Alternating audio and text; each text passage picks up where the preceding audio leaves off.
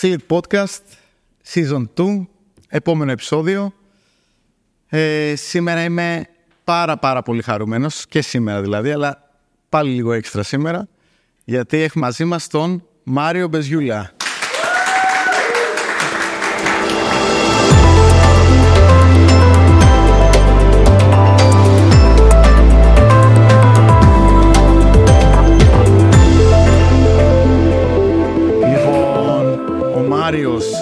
Ανοίγει επί της ουσίας στο podcast ε, τε- ε, τους καλεσμένους μας, ωραία, ως ένα συνδυασμό πελάτη και φίλου. Φίλου και πελάτη θα λέγαμε. Λοιπόν, η ιστορία μας με τον Μάριο είναι πο- πολύ μεγάλη. Νομίζω ότι το ξέρω περισσότερο από οποιονδήποτε άνθρωπο που βρίσκεται στη SLID αυτή τη στιγμή μαζί με τον Κώστα Κατσίμπα. Σωστά; Σωστά. Και, Καλώς ήρθες. και Διονύση. Λοιπόν, ο Μάριος είναι founder και CEO στο Σπίτι Shop. Σωστά. Τέλεια. Λοιπόν, Μάρη, καλώς ήρθες. Ε, νομίζω έχει, έχει ενδιαφέρον περισσότερο γιατί θα μπορούσαμε να μιλήσουμε για την εταιρεία, για τη SLID, για τη σχέση, για, για πολλά πράγματα. Εγώ θα έλεγα να μας βοηθήσεις να ανακαλύψουμε λίγο τη σχέση σου με μένα και με τη SLID. Ωραία. Τέλεια. Ε, καταρχήν, είμαι φίλος πολλά χρόνια, αλλά και πελάτης πρόσλητ. Σωστά. Ήμουνα πελάτης Στέλιου Ηλιάκη, ε, αρχικά, ε, πριν ε, δημιουργηθεί Slit.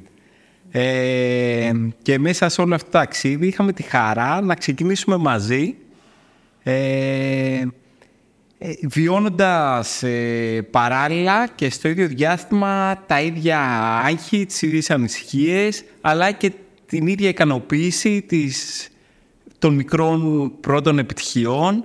Ε, ό- όλο αυτό το, είχαμε, το βιώσαμε μαζί, το οποίο ε, νομίζω συνεχίζει και υπάρχει μέχρι σήμερα, δηλαδή όπως μεγαλώνει η Slit και εξελίσσεται η Slit, κάπως παράλληλα μεγαλώνει και το σπίτι shop και πράγματα που συμβαίνουν ακόμα και σήμερα στη Slit ε, συμβαίνουν και στο σπίτι shop με ένα μαγικό τρόπο και, και το αντίθετο. Ισχύει, ισχύει. Ε, οπότε η, η σχέση με, με τη Slit είναι... Εγώ τη Slit τη νιώθω, την πονά, δηλαδή τη νιώθω σαν ε, να είμαι κομμάτι της και σαν, ε, σαν και, και, και δική μου εταιρεία. Ναι. Αυτή είναι η σχέση, πιστεύω. Έχει, έχει πολύ, πολύ ενδιαφέρον γιατί ε, αρχικά να πούμε ότι ε, προ Slid, δηλαδή στη, στη δημιουργία της Slid, αυτό το χρόνο που δημιουργούνταν πριν γίνει η εταιρεία, ε, είχες έρθει ως φίλος. Ε, έχουμε κι άλλον ένα πολύ καλό κοινό φίλο, τον Γιώργο, ε, τον οποίο τότε τον είχα βοηθήσει εγώ λίγο προσωπικά που έφτιαχνε ξύλινα σπίτια και είχε φτιάξει ένα site και λέγαμε λοιπόν τότε, ε, επειδή πήγαινε ε, αρκετά καλά, δηλαδή είχε τη μέρα 200 επισκέψεις, λέγαμε φαντάζεσαι να φτιάξω κι εγώ κάποια στιγμή ένα ε, e-shop για λευκά είδη που να έχει 200 επισκέψεις τη μέρα. Δηλαδή σαν κάτι πολύ, πολύ μεγάλο. Λοιπόν, και εγώ ήμουν ο άνθρωπος που έφτιαξε προγραμμάτισε πραγματικά το πρώτο σπίτι shop. Ωραία, το πρώτο λογότυπο, το πρώτο, το πρώτο, το πρώτο κομμάτι. Λοιπόν, εγώ θυμάμαι πολύ έντονα που είχα έρθει σπίτι σου και συζητάγαμε, πίναμε καφέ και λέγαμε πώς θα το πούμε. Και ήταν το, το πρώτο βήμα που αυτό γινόταν υπαρκτό. Οκ.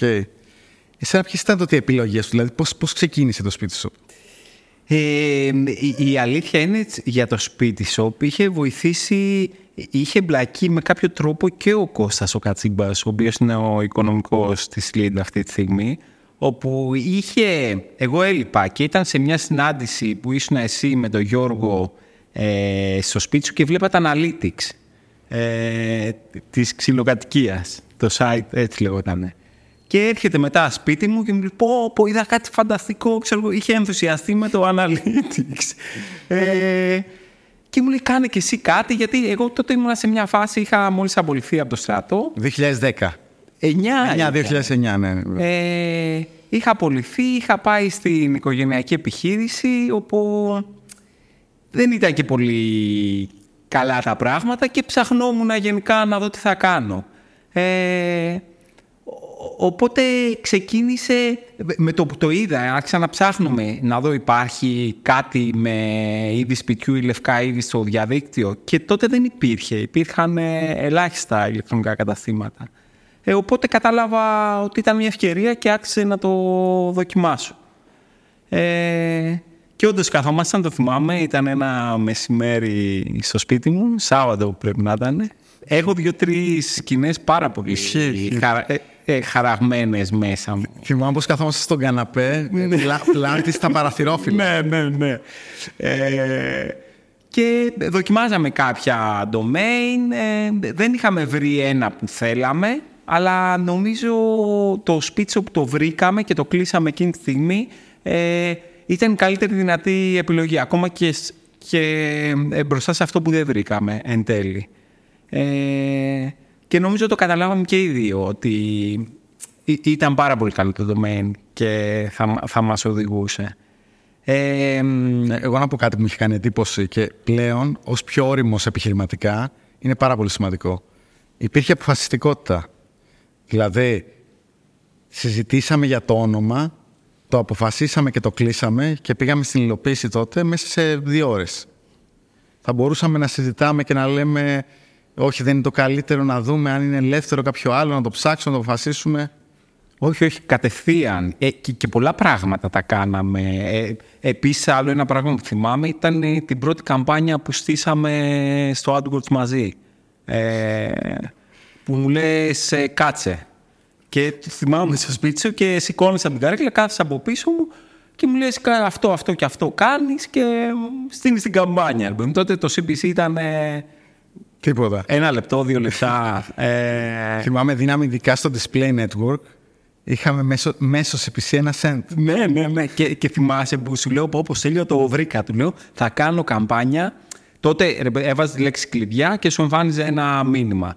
Και τι κάνανε όλοι, ακόμα και τα agencies που υπήρχαν τότε, έβαζε σε διάφορες λέξεις κλειδιά, σε εντόνια, παπλώματα, ριχτάρια, τα πάντα και εμφάνιζε το ίδιο μήνυμα. Και σου λέω, Σέλιο, θα την κάνουμε υπερστοχευμένη. και θα εμφανίζουμε αντίστοιχη διαφήμιση. ναι, το οποίο και έτσι, έτσι την είχαμε ονομάσει σαν campaign. Ναι, ναι, ναι, ναι, το, θυμάμαι, ναι. το οποίο ε, οι υπόλοιποι το κάνανε μετά από δύο-τρία χρόνια αυτό το πράγμα. Δηλαδή συνέχισαν να παίζουν έτσι ε, με γενικές διαφημίσεις και εμείς το είχαμε πετύχει ε, πολύ νωρίς. Ε, να πούμε ότι η φάση τότε ήταν ε, no budget, έτσι. Δεν no budget. Ναι, ναι, no, ε, αφού ε, ε, το, ναι, εγώ σου έλεγα, γιατί το trend ήταν τότε και δεν ήξερα κιόλας. Ε, θέλουμε SEO, βγάλουμε πρώτο, ξέρω εγώ. Και έλεγε, εσύ, αφού παίρνουμε τόσες επισκέψεις, ε, με τίποτα. Ε, ε, βάλε λίγο στο, στο AdWords και σου λέγα αφού δεν έχω. Βάλε 5 ευρώ μου λέει σήμερα. δεν έχω, ρε. Λέγαμε, θυμάμαι, θυμάμαι. Σε έχω πάρει, ήμουν μαζί με τον Διονύση τότε και λέμε ε, να βγούμε για καφέ, το, για ποτό το βράδυ και τα λοιπά. Και μου λες, Μπάρε φίλε, σκέφτομαι να βγούμε για ποτό. Θα τα βάλω AdWords.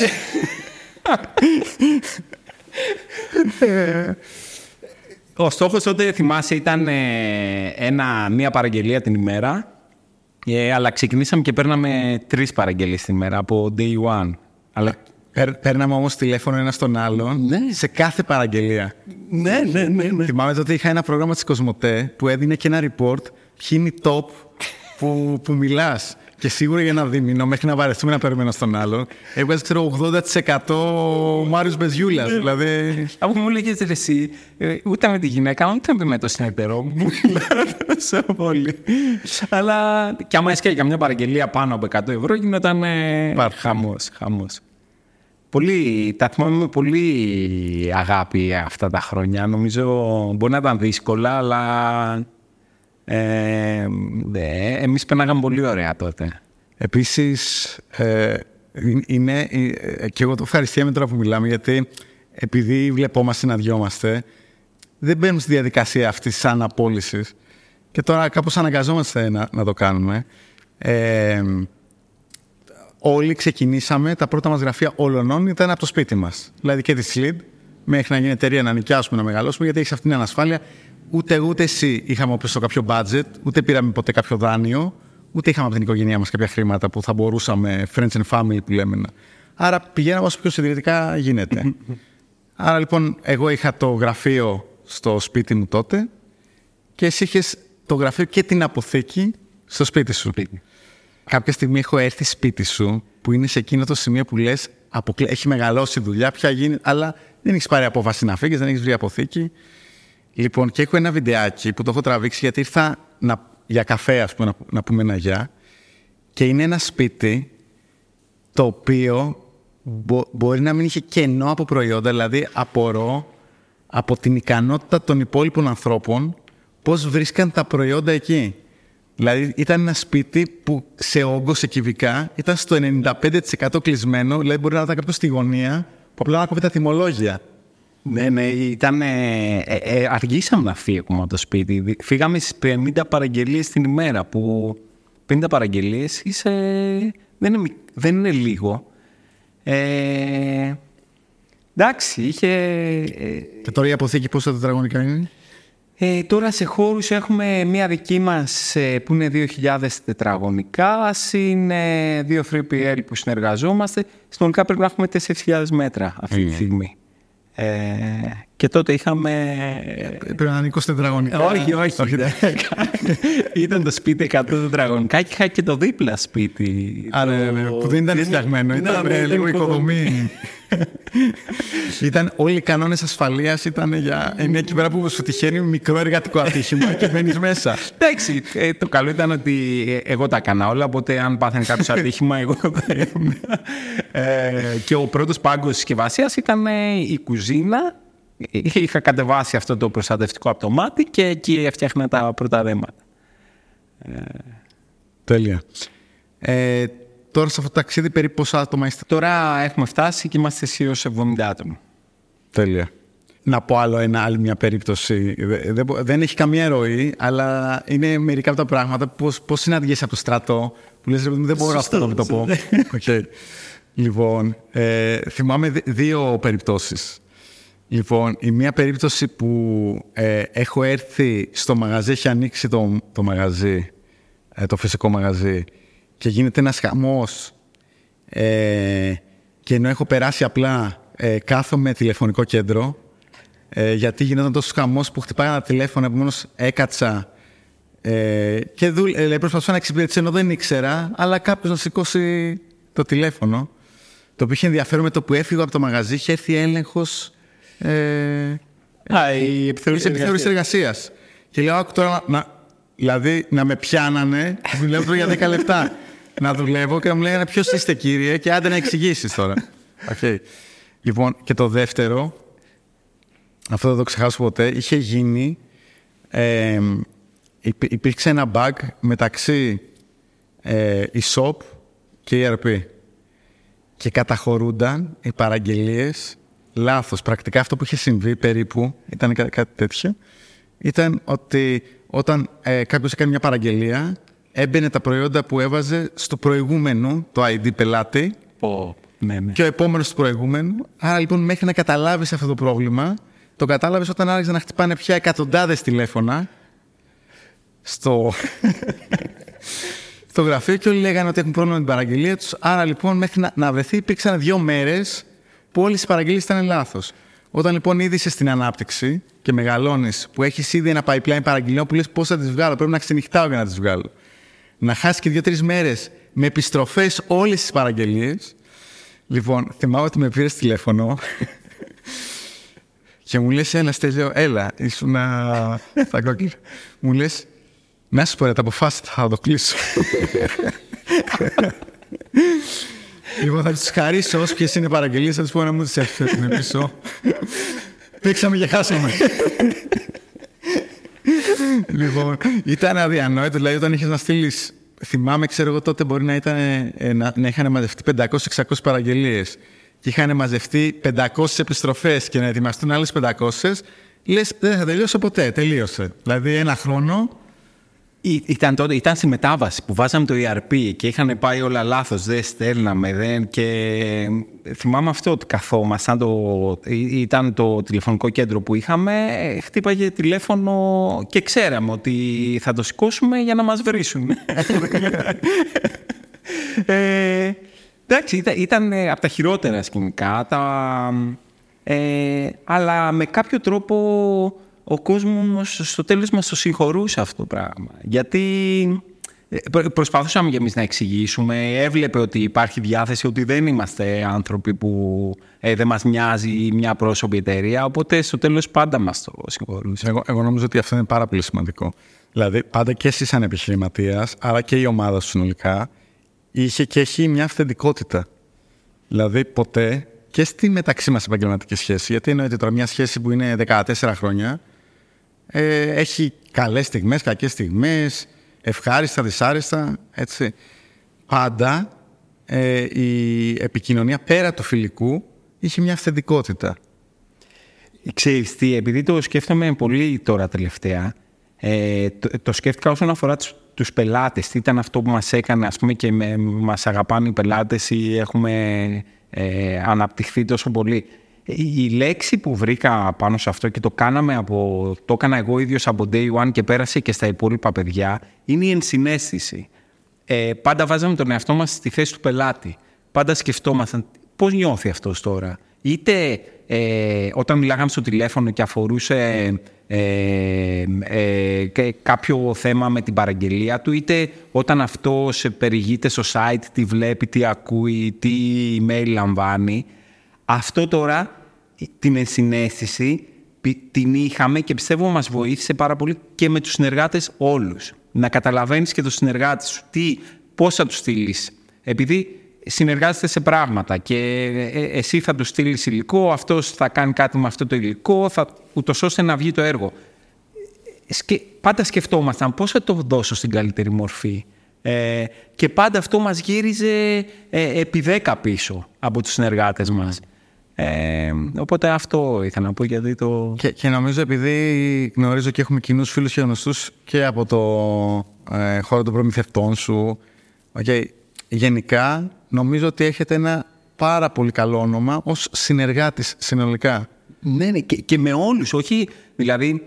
Ε, για μένα είναι εξίσου σημαντικό να, να είμαι ευγενικός και καλός και σωστός με τον Στέλιο, αλλά ακόμα και με τον, με, με το, δεν ξέρω, με το ε, πιο junior ε, άνθρωπο που εργάζεται στη Σλίντ ή ακόμα με τους συνεργάτες ε, και το λέω και στα παιδιά να είστε ευγενικοί και σωστοί είτε με τους ιδιοκτήτες ακόμα ας πούμε και με ε, τους εργάτες αποθήκης και μόνο τον κόσμο. Ε, και, και θα πάρεις πίσω πράγματα από αυτό, αν, αν είσαι έτσι. Ε... Για, για μένα, να ξέρεις, πέρα της πλάκας, συμβολίζεις τη νέα γενιά του εμπορίου. Το εμπόριο στην Ελλάδα ε, κάποια στιγμή άρχισε να έχει μια κακή φήμη. Γιατί ε, για να είσαι καλός έπρεπε να ρίξεις το συνεργάτη σου. Δηλαδή, όσο πιο πολύ έριχνες το συνεργάτη σου, τόσο καλύτερος ήσουν σαν επαγγελματίας. Εσύ μπήκες στην αγορά προσπαθώντας να δημιουργήσεις win-win σχέσεις. Ε, και αυτό δεν είναι συχνό. Ακόμα και τώρα, και το λέω γιατί επειδή σας δουλεύουμε με διάφορους ανθρώπους στον χώρο του, του εμπορίου, αλλάζει ευτυχώς και οι νέες γενιές είναι πολύ διαφορετικές στην κουλτούρα. Όμως ακόμα περνάνε ότι όσο καλύτερο εντός εισαγωγικών παζάρι κάνεις, όσο περισσότερα μπορείς να πάρεις και να εκμεταλλευτείς ένα συνεργάτη, τόσο περισσότερο ε, είσαι καλός στο εμπόριο, ενώ είναι άλλα πράγματα. Ε, που στο τέλος μπορεί να χάνεις έτσι. Να νομίζεις ότι έκανες ένα deal, ξέρω για τον πίεσες και έκοψες χίλια ευρώ σε ένα έργο και να τα πληρώσεις επί 10 γιατί κάτι δεν πήγε καλά ή σε επόμενα έργα. Ε, θυμάμαι, έχουμε ε, ένα κοινό ε, φίλο συνεργάτη παλιό που όταν είχε έρθει να συνεργαστούμε, στη τον ήξερα, ενώ μετά, μετά γνωριστήκαμε και αφού του έχουμε δώσει μια τιμή, ο άνθρωπος δεν μπορούσε να αποδεχτεί ότι θα, θα δεχτεί αυτή την τιμή, αλλά του είχα εξηγήσει το πώς ήταν και τα λοιπά. Α πούμε, χίλια ευρώ. Ωραία. Και ήταν λοιπόν χίλια ευρώ. Λοιπόν, κάποια στιγμή με παίρνει τηλέφωνο και μου λέει να σου πω, θα σου μιλήσω ειλικρινά. Δεν μου έχει τύχει ποτέ να πάρω κάτι ε, έτσι όπως μου το έχουν πει σαν τιμή. Μπορείς, μου λέει, σε παρακαλώ να το κάνουμε 990 ευρώ για να νιώσω καλά να προχωρήσουμε. Τι είναι αυτό. Ε, ε, ισχύει το παζάρι που υπάρχει και παντού έτσι. Δηλαδή, και ούτε είναι και κακό με, με αυτήν την έννοια. Είναι Ε, μόνο η κουλτούρα να, ε, να πηγαίνει εκεί. Ναι, επειδή εγώ το ζήσα και στη Λιανική, δηλαδή είχαμε πελάτες που ερχόταν, ας πούμε, ε, καλά, εγώ, ξέρεις, άμα μου έλεγε η άλλη, σε παρακαλώ, κάνει κάτι, έκοβα, δεν... Ακόμα με ψάχνουν στο κατάστημα για να τους κάνουν καλύτερες τιμές. Ε, και ερχόταν και της έλεγα, ρε παιδί μου, αυτό το προϊόν εντάξει, έχει έκπτωση 50%, θα το πάρεις 15 ευρώ. Ε, κάνε μου κάτι. Γιατί κάνε μου κάτι καλύτερο. Θέλαν πάντα το κάτι παραπάνω. Και της έλεγα, ρε, εσύ να σου πω κάτι. Μην μου το κάνεις αυτό, γιατί ό,τι σου λέω είναι αλήθεια και αυτό που μπορώ. Γιατί την επόμενη φορά θα σου πω, ενώ τώρα είναι από 50 ευρώ, ξέρω 25, θα σου πω ε, από 150 για να μου πεις εσύ 25 και να σου δώσω 25. Και το καταλαβαίναμε. και εντάξει, το, το στρώναμε. Αλλά είναι, το έχει ο άνθρωπος μέσα. Τώρα, τώρα περίπου τι, τι γκάμα προϊόντων έχει το σπίτι shop; Ε, Εμείς ξεκινήσαμε με λευκά είδη, πήγαμε ντεκό, μετά φωτιστικό χαλί και το τελευταίο είναι το έπιπλο. Γενικά στόχος είναι να πιάσουμε ε, ο, ο- τα περισσότερα προϊόντα που αφορούν ε, το σπίτι και με, με λιγότερο α- ακόμα τα ηλεκτρικά. Δεν έχουμε πιάσει τα ηλεκτρικά, αλλά στόχος μας είναι και το έχουμε πετύχει σε μεγάλο βαθμό ό,τι ζητάει ο καθένας για το σπίτι του να μπορείς να το βρεις στο σπίτι σου. Άρα πόσους κωδικούς περίπου έχετε; Ναι, νομίζω αυτή τη στιγμή πρέπει να έχουμε ενεργούς γύρω στους 90.000. 90.000. Πολύ δύσκολη διαχείριση και περιεχομένου. Πάρα πολύ. Δημιουργείται πολύ περιεχόμενο. Πολύ και στα logistics και στην αποθήκη είναι πάρα πολύ δύσκολα.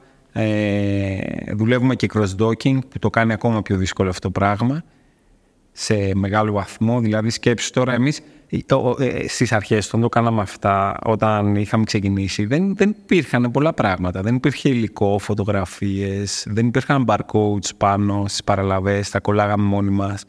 Ε, οπότε τώρα είμαστε καλά, αλλά και πάλι όταν έρχονται 3PL να μας πούν, να τους εξηγήσουμε τι κάνουμε για να δουν αν μπορούν να, να πάρουν το έργο, με το που βλέ- βλέπουν τι κάνουμε δεν ε, προτίθενται να, να μπουν σε αυτή τη διαδικασία. Ευχαριστούμε, γεια σας. ε. Ναι, ναι. Είναι, δεν μπορούν να το δεχτούν, αλλά εμείς ε, τα καταφέρνουμε. Ε, ποια, ποια θεωρείς τώρα ότι είναι τα... Δεν θα έλεγα τόσο τα μεγαλύτερα challenges του, του speech shop per se, άμα θες πες το, αλλά ε, ε, αυτή, η, όλη η αγορά του e-commerce, του digital αλλάζουν πράγματα, προχωράνε το, το retail στο COVID, ξαφνικά δημιούργησε κάτι πολύ έντονο, μετά αυτό ισορρόπησε μια κατάσταση. Ε, πώς βλέπεις τώρα την αγορά και το σπίτι shop συνολικά; Ε, την αγορά γενικά τη βλέπω να δυσκολεύει. Γιατί αυτό που έκανε ο COVID, ναι, μεν, ε, ε, εξοικειώθηκε πολλοί κόσμος με το online και άρχισαν να ψωνίζουν ε, ε, πάρα πολλοί που μέχρι, τώρα, μέχρι τότε δεν το κάνανε. Ωστόσο, ε, ασχολήθηκαν ε, και οι πολύ μεγάλοι παίχτες, οι πολύ μεγάλες εταιρείες. Ε, πε- πράγμα που αυτομάτως το έκανε πάρα πολύ δύσκολο για τις μικρομεσαί, μικρές και μεσαίες επιχειρήσεις. Ε, ο- ο- τα κόστη αυξήθηκαν ε, πάρα πολύ. Ε, καλείσαι τώρα να συναγωνιστεί σε πολυεθνικές μεγαθύρια που πραγματικά έχουν αρχίσει και κάνουν πάρα πολύ καλή δουλειά ε, στο e-commerce που μέχρι και το 19 ούτε Δεν που το υπήρχαν. ακουμπούς- ναι, δεν το ακουμπούσαν καν. Ε, ο- οπότε καλό είναι αν τώρα κάποιος ακούει και θέλει να ασχοληθεί ε, πρέπει να ασχοληθεί καλά, να κάνει focus ε, με ό,τι συνεπάγεται και στο χρόνο του και σε χρήματα. Ε, δεν είναι απλό πλέον, δεν μπορείς να μπεις ε, μη γνωρίζοντας τίποτα όπως μπήκα εγώ ε, και να πετύχεις θέλει πάρα πολύ καλή ε, σκέψη και να ξέρεις ότι θα χτυπηθείς με γίγαντες. Ε, δεν είναι, δεν είναι τόσο εύκολο γιατί ε, και μας ακούνε και άνθρωποι που μπορεί να έχουν επαφή με το e-commerce, μπορεί και όχι. Ε, παλαιότερα υπήρχε η αντίληψη ότι okay, θα ανοίξω ένα e-shop, θα βγω live, θα βάλω 10, 50, 100, 500 προϊόντα και με κάποιο τρόπο θα δουλέψω. που, ε, που και τότε δεν ήταν τόσο απλό, αλλά ε, τώρα έχει γίνει ακόμα πιο δύσκολο και και τρέχει τεχνολογία. Δηλαδή, δεν ξέρεις πώς θα είναι το delivery σε δύο χρόνια. μπορεί να έρχονται εδώ που καθόμαστε, να έρχονται drone και να σου φέρνουν την παραγγελία σου. Ε, και έρχεται το drone στο μοντάζ. Ναι. Διώστε ένα drone εδώ τώρα. Ε, και εσύ πρέπει να τρέχεις, να είσαι μέσα σε αυτά. Ε, είναι... και, και δεν ησυχάσει ποτέ, έτσι. Δεν είναι ότι έχεις ένα φυσικό κατάστημα, ξέρω εγώ, λες εντάξει, στο περιστέρι είμαι εγώ, έχω την αγορά μου. Ε, χτυπιέσαι μόλις. Είναι Σωστά. δύσκολο. Σωστά. Ε, εγώ είμαι πάρα πολύ χαρούμενος. Να πω την αλήθεια, μπορεί να είναι και το μεγαλύτερο σε διάρκεια. Κοιτάω λίγο και το χρονόμετρο που έχουμε κάνει, αλλά δεν το, δεν το έκοψα. Ε, οριακά σκεφτόμουν αν έχει νόημα να κάνουμε part 2. Αν μας το ζητήσουν πάρα πολύ. Ναι, ναι. Okay, αλλά θα πρέπει να το ζητήσουν. Θα κάνουμε part 2 με ανατριχιαστικές λεπτομέρειες. Πιο και για μετά τι 12. Για μετά τι 12. ναι, ναι, ναι. θα κάνουμε το μιλονά, πώ λίγο. με τα κακά παιδιά. Τα κακά παιδιά, μπράβο, μπράβο. Αν θέλετε λοιπόν να κάνουμε μια τέτοια εκπομπή με τον Μάριο. Γράφετε στα σχόλια. Γράφετε. ε, εντάξει, πραγματικά εντάξει, εγώ το. Και εγώ το χάρηκα πάρα πολύ. Ε, πραγματικά έχουμε πολλά, πολύ υλικό. Και καλό είναι γιατί τρέχουμε. Ξέρω και εσύ ότι τρέχεις και πάρα πολύ να κάνουμε μια στάση, να κοιτάμε τι τι έχουμε πετύχει μέχρι τώρα, συγκινούμε κιόλα. Ε, και να προχωρά. Λοιπόν, Sleep Podcast, πολύ ωραίο επεισόδιο. Ε, ας το καλό. ε, μην ξεχάσετε να κάνετε subscribe, να γραφτείτε, να πατήσετε like, αλλά περισσότερο απ' όλα να γράψετε από κάτω τι θέλετε part 2 για μεταμεσονύκτη εκπομπή με Μάριο Μπεζιούλα. Να είστε καλά.